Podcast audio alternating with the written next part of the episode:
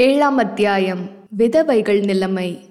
இந்திய நாட்டின் ஆட்சி உரிமையை இந்திய மக்களுக்கே கிடைக்க வேண்டுமென அரசியல் சீர்திருத்தக்காரர்களும் இந்திய மக்களுக்குள்ளிருக்கும் வகுப்பு பிரிவினையும் சாதி வேற்றுமையும் ஒழிய வேண்டும் என்று சமூக சீர்திருத்தக்காரர்களும் போராடுகிறார்களே அன்றி மக்கள் கூட்டத்தில் ஒரு பகுதியாராகிய பெண்கள் ஒரு பக்கம் அழுத்தப்பட்டு வருவதை பற்றி எவருமே போதிய கவலை கொள்வதாக காணோம். மனித பிறவி கொண்ட ஆணும் பெண்ணும் இயற்கை தத்துவத்திலும் சமுதாய வாழ்க்கை தன்மையிலும் ஒருவருக்கொருவர் தாழ்ந்தவர்கள் அல்லவென்பதை அறிவுடைய உலகம் மறுத்தற்கியலாது. அங்க அமைப்பிலன்றி அறிவின் பெருக்கிலோ வீரத்தின் மாண்பிலோ ஆண் பெண்களுக்குள் ஏற்றத்தாழ்வான வித்தியாசம் எதுவும் காண இயலுமா? இயலவே இயலாது. ஆடவரிலும் சரி பெண்டிரிலும் சரி முறையே அறிவாளிகளும் ஆண்மையுடையோரும் அறிவிலிகளும் பேடிகளும் உண்டு. இவ்வாறிருக்க திமிர் படைத்த ஆணுலகம் பெண்ணுலகத்தை தாழ்த்தி இழித்து அடிமைப்படுத்தி வருத்துதல் முறைமையும் நியாயமாகுமா? இந்து மதம் என்பதில் ஆணுலகம் தங்கள் சமய பெண்ணுலகின் மாட்டுப் பூண்டொழுகும் கொடுமை செயல்கள் பலவற்றில் ஈண்டு நாம் விதவைகளைப் பற்றி மட்டும் கவனிப்போம்.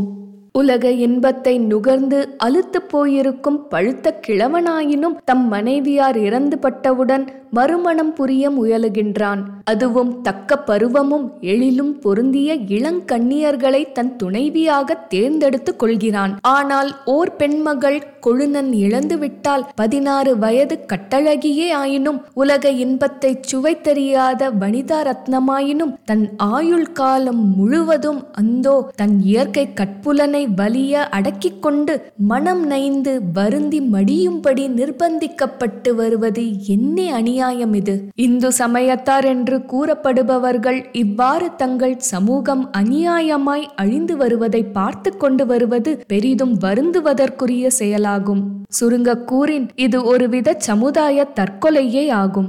முன்காலத்தில் கணவனை பறிக்கொடுத்த பெண்மணிகளை கணவனுடன் வைத்து கொளுத்தி சாம்பலாக்கி விடுதல் வழக்கமாயிருந்தது. இக்கொடிய வழக்கத்தை அக்காலத்தில் ஆங்கிலேய வியாபாரி கூட்ட தலைவராயிருந்த வாரன் ஹேஸ்டிங்ஸும் சுவாமி தயானந்த சரஸ்வதி போன்ற இந்திய நாட்டு அறிவாளிகளும் பெருமுயற்சி செய்து அக்கொடும் வழக்கத்தை ஒழித்துவிட்டனர். உடன்கட்டை ஏறுவதை நிறுத்துவதற்காக போராடிய அக்காலத்திலும் இந்து மத ஆச்சாரமே அழிந்து போவதாகவும் விட்டதாகவும் மதத்திற்கே கேடு வந்து விட்டதாகவும் பெருங்கிளர்ச்சி ஏற்பட்டது. ஆனால் நாளடைவில் அக்குக்குரலும் அடங்கி ஸ்ககமணம் என்னும் உடன்கட்டை ஏறும் கொலை வழக்கம் இந்தியாவை விட்டு அறவே மறைந்தது. ஆனால் இப்போது நமது நாட்டில் விதவைகள் மனம் செய்து கொள்ள கூடாதென்றிருக்கும் வழக்கம் உடன்கட்டை ஏறுவதை விட மிக கொடியதாயிருக்கின்றது. உடன்கட்டை ஏறுவது ஒரு நாள் துன்பம் விதவையாய் வாழ்வதோ வாழ்நாள் முழுதும் தாங்க முடியா சித்திரவதை ஒப்பான துன்பமாக இருந்து வருகிறது. தன் துணைவியை இழந்த கிழவன் வேறு மனம் செய்து கொள்ளலாம் என்றும் தன் துணைவனை இழந்த மகப்பேறு பெறாத இல்லற இன்பத்தை நுகராத இளம் பெண்களும் கூட மறுமணம் செய்து கொள்ள கூடாதென்றும் கூறுவது நடுநிலைமை கொண்ட அறச்செயலாகுமா? விதவைகள் மறுமணம் செய்து கொள்ளும் வழக்கம் கற்புக்கு பங்கம் விளைவிப்பதாகும் என்று கூறினால் அது சற்றும் பொருந்தாது. விதவைக்கு மறுமணம் செய்விக்காவிட்டால்தான் அக்கற்புக்கு ஆபத்து உண்டாவது பெரிதும் அனுபவ பூர்வமாய் யாவரும் அறிய கிடந்த உண்மை. விதவையாய்விட்டால் ஒரு பெண்ணின் உள்ளத்தில் உண்டாகும் இயற்கை இன்ப உணர்ச்சி மங்கிவிடுமா? இயற்கையில் எழும் இன்ப உணர்ச்சியை இளமங்கையர் எங்கனம் அடக்கிக் கொண்டிருத்தல் சாலும். எனவே எத்துணை கட்டுப்பாடுகளை அவர்கள் வைத்திருப்பினும் இயற்கையை வெல்ல வழியற்று படிற்றொழுக்கத்தில் வீழ்ந்து கள்ளத்தனமாய் கருவுற்று சிசுக்கொலை தோஷத்திற்கும் தீராத அவமானத்திற்கும் ஆளாகி வருகின்றார்கள். இக்குற்றம் யாரை சாரும்? விதவைகளை மறுமணம் திருமணம் செய்யக்கூடாதென்று பலாத்காரமாய் சிறைப்பிடித்து வைத்திருக்கும் அவர்களின் சமூகத்தார்களையே சாரும் என்பது உறுதி. மறுமணம் செய்து கொள்ள விரும்பாத கைம்பெண்கள் இருந்தால் இருக்கட்டும். அவர்களை பற்றி பிறகு பார்த்து கொள்ளலாம். மறுமணம் செய்து கொள்ள விரும்பும் பெண்களுக்கு தாராளமாய் மனம் செய்து கொள்ள இடமளிக்க வேண்டும் என்பதே நமது கோரிக்கை. விதவைகளின் கல்யாணத்தை பற்றி இவ்வாறு எழுதும் நான் எழுத்தளவோடும் பேச்சளவோடும் ஆதரிக்கின்றேனா? அன்றி செயலிலும் அதை ஆதரிக்கின்றேனா என்று ஐயம் பல தோழர்களுக்கு உண்டாகலாம். இதன் பொருட்டேனும் எனது கருத்தை பிரதிபலிக்கும் செய்கையை கூற விரும்புகிறேன். நான் கர்நாடக பலிஜ நாயுடு வகுப்பில் பிறந்தவன். எனது வகுப்பார் பெண்மக்கள் முக்காட்டுடன் கோஷாவாக இருக்க வேண்டியவர்கள் எனவும் விதவா விவாகத்தை அனுமதிக்கப்படாத வகுப்பினரெனும் வழங்கப்படுபவர்கள். நான் பிறந்த குடும்பமோ அளவுக்கு மிஞ்சிய ஆச்சாரத்தையும் வைணவ சம்பிரதாயத்தையும் கடுமையாய் ஆதரிக்கும் குடும்பம். இப்படி இருந்த போதிலும் என்னுடைய ஏழாவது வயதிலிருந்தே மக்களில் உயர்வு தாழ்வு கற்பித்தலையும் ஒருவர் தொட்டதை மற்றொருவர் சாப்பிடலாகாதென சொல்வதையும் நான் பிரகாசம் செய்து வந்ததோடு எவரையும் தொடுவதற்கும் எவர் தொட்டதையும் சாப்பிடுவதற்கும் நான் சிறிதும் பின்வாங்கியதே கிடையாது. என்னை சிறு வயதிலிருந்தே எங்கள் வீட்டு அடுப்பங்கரைக்குள் செல்ல அனுமதி அனுமதிக்க மாட்டார்கள். நான் தொட்ட சொம்பை என் தகப்பனார் தவிர மற்றையோர் கழுவாமல் உபயோகப்படுத்த மாட்டார்கள். எங்கள் குடும்ப ஆச்சார அனுஷ்டானங்களை பார்த்து பொறாமைப்படுபவர்கள் என்னை பார்த்து சாந்தி அடைந்து விடுவார்கள். நாயக்கருக்கு அவர்கள் ஆச்சாரத்திற்கேற்றாற் போல்தான் ஒரு பிள்ளை. என்றாலும் பிள்ளை நவமணியாய் பிறந்திருக்கிறது என்று சொல்லி பிரகாசம் செய்வார்கள். என்னுடைய பதினாறாம் வயதிலே பெண் மக்களை தனித்த முறையில் பழக்குவதையும் அவர்களுக்கென சில கட்டுத்திட்ட திட்டங்களை ஏற்பாடு செய்வதையும் ஆண் மக்களின் அகம்பாவம் என்று நினைத்து வந்தேன்.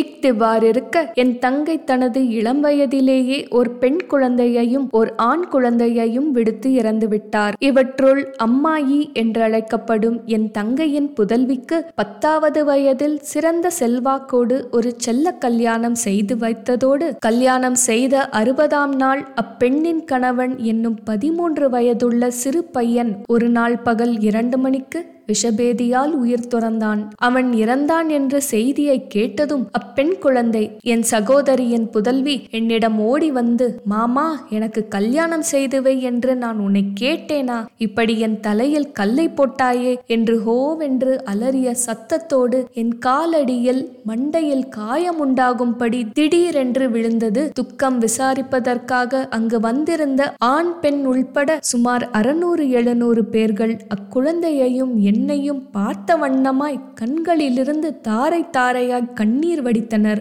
எனக்கும் அடக்க ஒண்ணா அழுகை வந்துவிட்டது. ஆனால் கீழே விழுந்து கிடந்த அந்த குழந்தையை நான் கையை பிடித்து தூக்கும் போதே அதற்கு மறுபடியும் கல்யாணம் செய்து விடுவது என்கின்ற உறுதியுடனே தூக்கினேன். பிறகு அந்த பெண் பக்குவமடைந்த ஒரு வருடத்திற்கு பின் அதற்கு கல்யாணம் செய்ய நானும் என் மைத்துனரும் முயற்சி செய்தோம். இச்செய்தி என் பெற்றோருக்கும் மற்றோருக்கும் எட்டவே அவர்கள் இதை தங்கள் வகுப்புக்கு ஒரு பெரிய ஆபத்து வந்துவிட்டது போல கருதி பெரிதும் கவலைக்குள்ளாகி நாங்கள் பார்த்து வைத்த இரண்டொரு மாப்பிள்ளைகளையும் கலைத்தார்கள். முடிவில் என் மைத்துனரின் இரண்டாவது மனைவியின் சகோதரரை பிடித்து சரி செய்து எவரும் அறியா வண்ணம் பெண்ணையும் மாப்பிள்ளையையும் மாப்பிள்ளையை சென்னை வழியாகவும் பெண்ணை திருச்சி வழியாகவும் சிதம்பரத்திற்கு அழைத்து சென்று அங்கு கோயிலில் கல்யாணம் செய்வித்து ஊருக்கு அழைத்து வரச் செய்தேன்.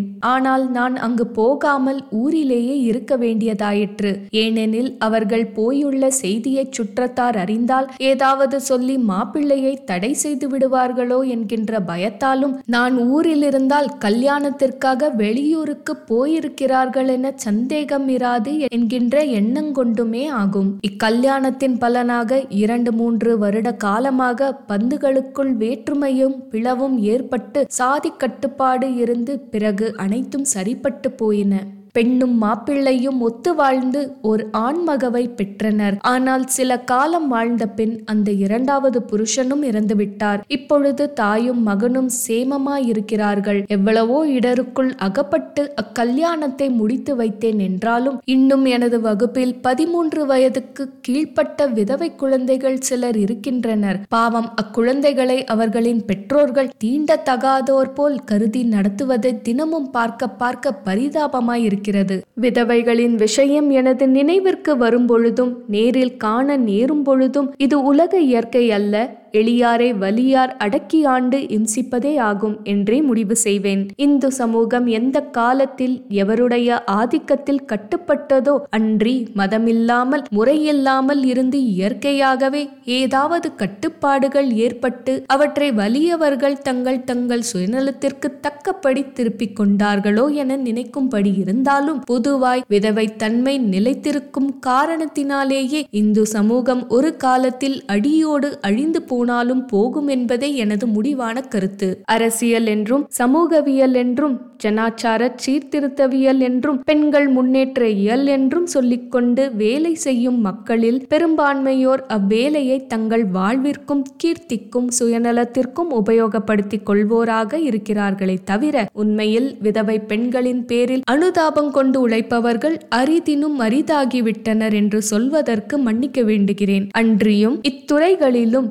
சீர்திருத்தங்களிலும் பாடுபடுபவர்களாய் காணப்படுவோரில் பெரும்பாலோர் தாங்கள் செய்யும் காரியம் சரி என்ற தீர்மானம் தங்களுக்கே இல்லாமல் உலகம் ஒப்புக்கு இவ்விஷயங்களுக்காக உழைப்பவர்களாக விளம்பரப்படுத்திக் கொள்கிறவர்களாக இருக்கிறார்கள் என்றே உணர்கிறேன். பெண்கள் விடுதலையையும் முன்னேற்றத்தையும் பற்றி பேசுவோர் பெரிதும் தங்கள் வீட்டு பெண்களை படுதாவுக்குள் வைத்துக்கொண்டும் விதவா விவாகத்தை பற்றி பேசுவோர் தங்கள் குடும்பங்களில் உள்ள விதவைகளை சிறையிலிட்டது போல் கா காவலிட்டு விதவை தன்மையை காப்பாற்றிக் கொண்டும் இருக்கிறார்களே தவிர உண்மையில் ஒரு சிறிதும் தங்கள் நடவடிக்கையில் காட்டுவதில்லை. இதன் காரணம் என்னவென்று ஆராய்ந்தால் பெண் மக்கள் என்று நினைக்கும் போதே அவர்கள் அடிமைகள் ஆண் மக்கட்கு அடங்கினவர்கள் கட்டுப்படுத்தி வைக்கப்பட வேண்டியவர்கள் என்கின்ற உணர்ச்சி ஏற்படுகிறதல்லாமல் பெண்களை அடக்கி ஒடுக்கி வைத்திருப்பதில் அவர்கள் ஒரு பெருமையையும் அடைகிறார்கள். இதனாலேயே பெண்களை அநேகர் விலங்குகளைப் போல் நடத்தி வருகிறார்கள். அவர்களுக்கு சுதந்திரம் கொடுப்பது என்கின்ற விஷயத்தை நினைக்கும் போதே செய்யக்கூடாத ஒரு பெரிய குற்றமான செய்கையை செய்ய நினைக்கிறது போலவே கருதுகிறார்கள். அதனால் மனித சமூகத்தில் சரி பகுதியான எண்ணிக்கையினருக்கு பிறவியிலேயே சுதந்திரம் இல்லை என்பதுதானே இதன் பொருள். ஆடவருக்கு பெண்டிரை விடச் சிறிது வலிமையை அதிகமாக ஏற்படுத்தி கொண்ட குற்றம்தான். இம்மாதிரி ஒரு சரிசமமான சமூகத்தை சுதந்திரமில்லாமல் அடிமைப்படுத்தும் கொடுமையை அனுஷ்டிக்க வேண்டியதாயிற்று. இந்த தத்துவமே வரிசை கிரமமாக மேலோங்கி எளியார் வலியாரால் அடிமையாக்கப்பட்டு வருகின்றனர். உலகில் மனித வர்க்கத்தினருக்குள்ளிருக்கும் அடிமைத்தன்மை ஒழிய வேண்டுமானால் பெண்ணுலகை அடிமையாக கருதி நடத்தும் அகம்பாவமும் கொடுமையும் அழிய வேண்டும். அது அழிந்த நிலையே சமத்துவம் சுதந்திரம் என்னும் முளை முளைக்கும் இடமாம். இதற்கு விதவைகளுக்கு மறுமணம் செய்து கொள்ள உரிமை ஏற்படுத்துவதே முதல் காரியமாகும். தேசிய சர்வாதிகாரியும் வர்ணாசிரம பித்தும் பழமை பற்றும் மிக்குடிய தோழர் காந்தியும் இந்து விதவைகளை பற்றி அநேக இடங்களில் பேசியும் எழுதியும் வந்திருக்கிறார். அவற்றுள் ஆயிரத்தி தொள்ளாயிரத்தி இருபத்தி ஐந்தாம் வருடத்தின் நவஜீவன் பத்திரிகையை படித்தால் உண்மை புலனாகும். அக்கட்டுரையின் சில பாகமாவது பாலிய விதவைகளை கட்டாயப்படுத்தி வைத்திருப்பது போன்ற இயற்கைக்கு விரோதமான பொருள் உலகில் வேறொன்றுமில்லை என்பது திடமான நம்பிக்கை. விதவை தன்மை என்பது எவ்விதத்திலும் ஒரு தர்மமாகாது. பலாத்காரத்தினால் நடத்தும் கைமை வாழ்வு பாவமானது. பதினைந்து வயதுள்ள ஒரு பாலிய விதவை தானாகவே விதவை வாழ்வை கொண்டிருக்கிறாள் என்று சொல்லுவது அவ்விதம் கூறுபவரின் கொடூர சுபாவத்தையும் அறியாமையையுமே அது விளக்குகிறது என்று எழுதிவிட்டு விதவைகள் மறுமணம் செய்து கொள்ள வேண்டும் என்பதாக உள்ளன்போடும் ஆவேச கிளர்ச்சியோடும் தோழர் காந்தி கூறிய வார்த்தைகள் சிலவற்றை ஈண்டு கவனிப்போம். அமைதியுடன் தங்களுடைய உண்மையான கருத்தை தங்களின் பெற்றோர் அல்லது போஷகர்களான ஸ்திரீ புருஷர்களிடம் தைரியமாய் சொல்லிவிட வேண்டும். அவர்கள் அதை கவனிக்காவிட்டால் தாங்களே ஒரு யோக்கியமான புருஷன் கிடைத்தால் விவாகம் செய்து கொள்ளட்டும். விதவைகளின் போஷகர்கள் இதை சரிவர கவனியாவிடின் பின்னால் பச்சாதாப பச்சாதாபப்படுவார்கள் ஏனெனில் நான் ஒவ்வொரிடத்திலும் துராசரத்தையே பார்த்து கொண்டு வருகிறேன். விதவைகளை பலாத்காரமாய் தடுத்து விதவை தன்மையை அனுஷ்டினக்கச் செய்தால் விதவைகளுக்காவது குடும்பத்திற்காவது அல்லது விதவா தர்மத்திற்காவது மேன்மை உண்டாகவே மாட்டாது. இம்மூன்று தத்துவங்களும் நசிந்து வருவதை என் கண்களினாலேயே பார்த்து கொண்டிருக்கிறேன். பால்ய விதவைகளே நீங்களும் உங்களை பலவந்தப்படுத்தி விதவைகளாக வைத்திருக்கும் ஸ்திரீ புருஷ வர்க்கங்களும் இதை அறிவீர்களாக என்று எழுதியுள்ளார். நிற்க ஆயிரத்தி தொள்ளாயிரத்தி இருபத்தி ஓராம் வருஷத்திய ஜனசங்கியைப்படி இந்து கைம்பெண்ணின் தொகையினை நோக்குகையில் ஐயகோ என் நெஞ்சம் துடிக்கின்றது.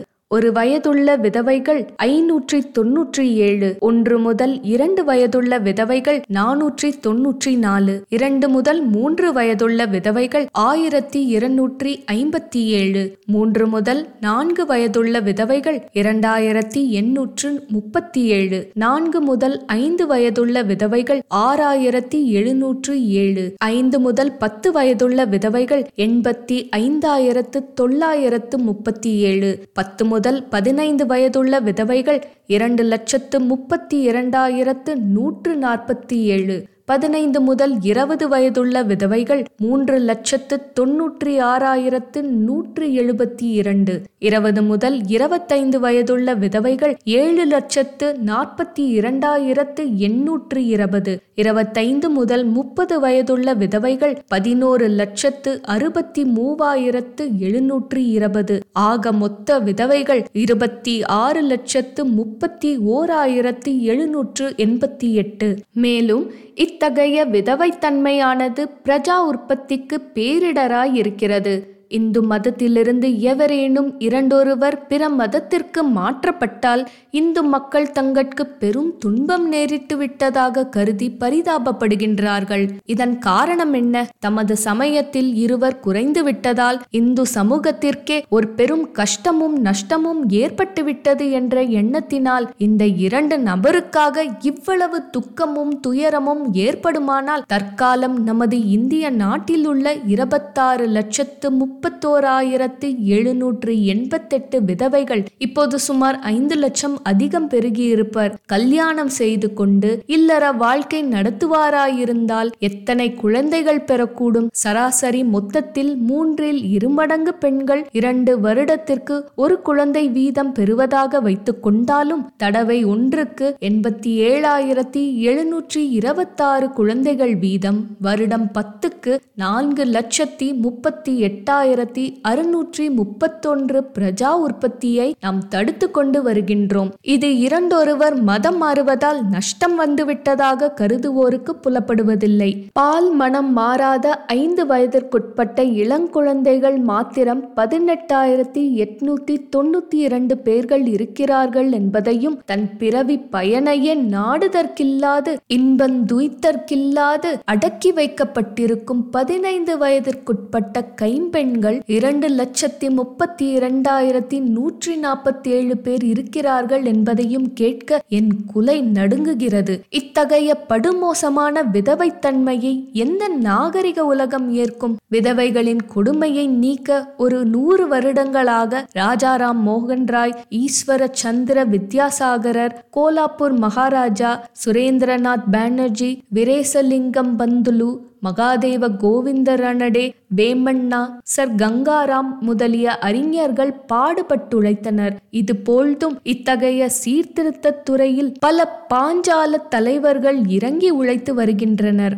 விதவா விவாக விஷயத்தில் பெருந்துயில் கொண்டிருந்த இந்தியா இப்பொழுது சிறிது சிறிதாகவாவது விழிப்புற்று விதவை மனத்தை ஆதரிக்க முன்வருவதும் சிலர் அது சம்பந்தமான பிரச்சாரம் செய்து வருவதும் விதவா விவாகத்தை ஆதரித்து சிற்சில நூல்கள் வெளிவருவதும் ஒரு நற்சகுணம் என்றே கருத வேண்டியிருக்கிறது. தமிழ் மக்கள் இனி நாட்டின் நலத்தையும் சமூக முன்னேற்றத்தையும் மனுஷிக ஜீவ காருண்யத்தையும் எண்ணி இவ்விஷயத்தில் முன்போன்று சிரத்தை ஒன்றியிராது. ஆங்காங்கே விதவா விவாக சபைகள் ஏற்படுத்தியும் பிரசங்கங்கள் செய்தும் துண்டு பிரசுரங்கள் வெளியிட்டும் விதவை தன்மையின் கொடுமையை ஒழிக்க முன்வருவார்களாக.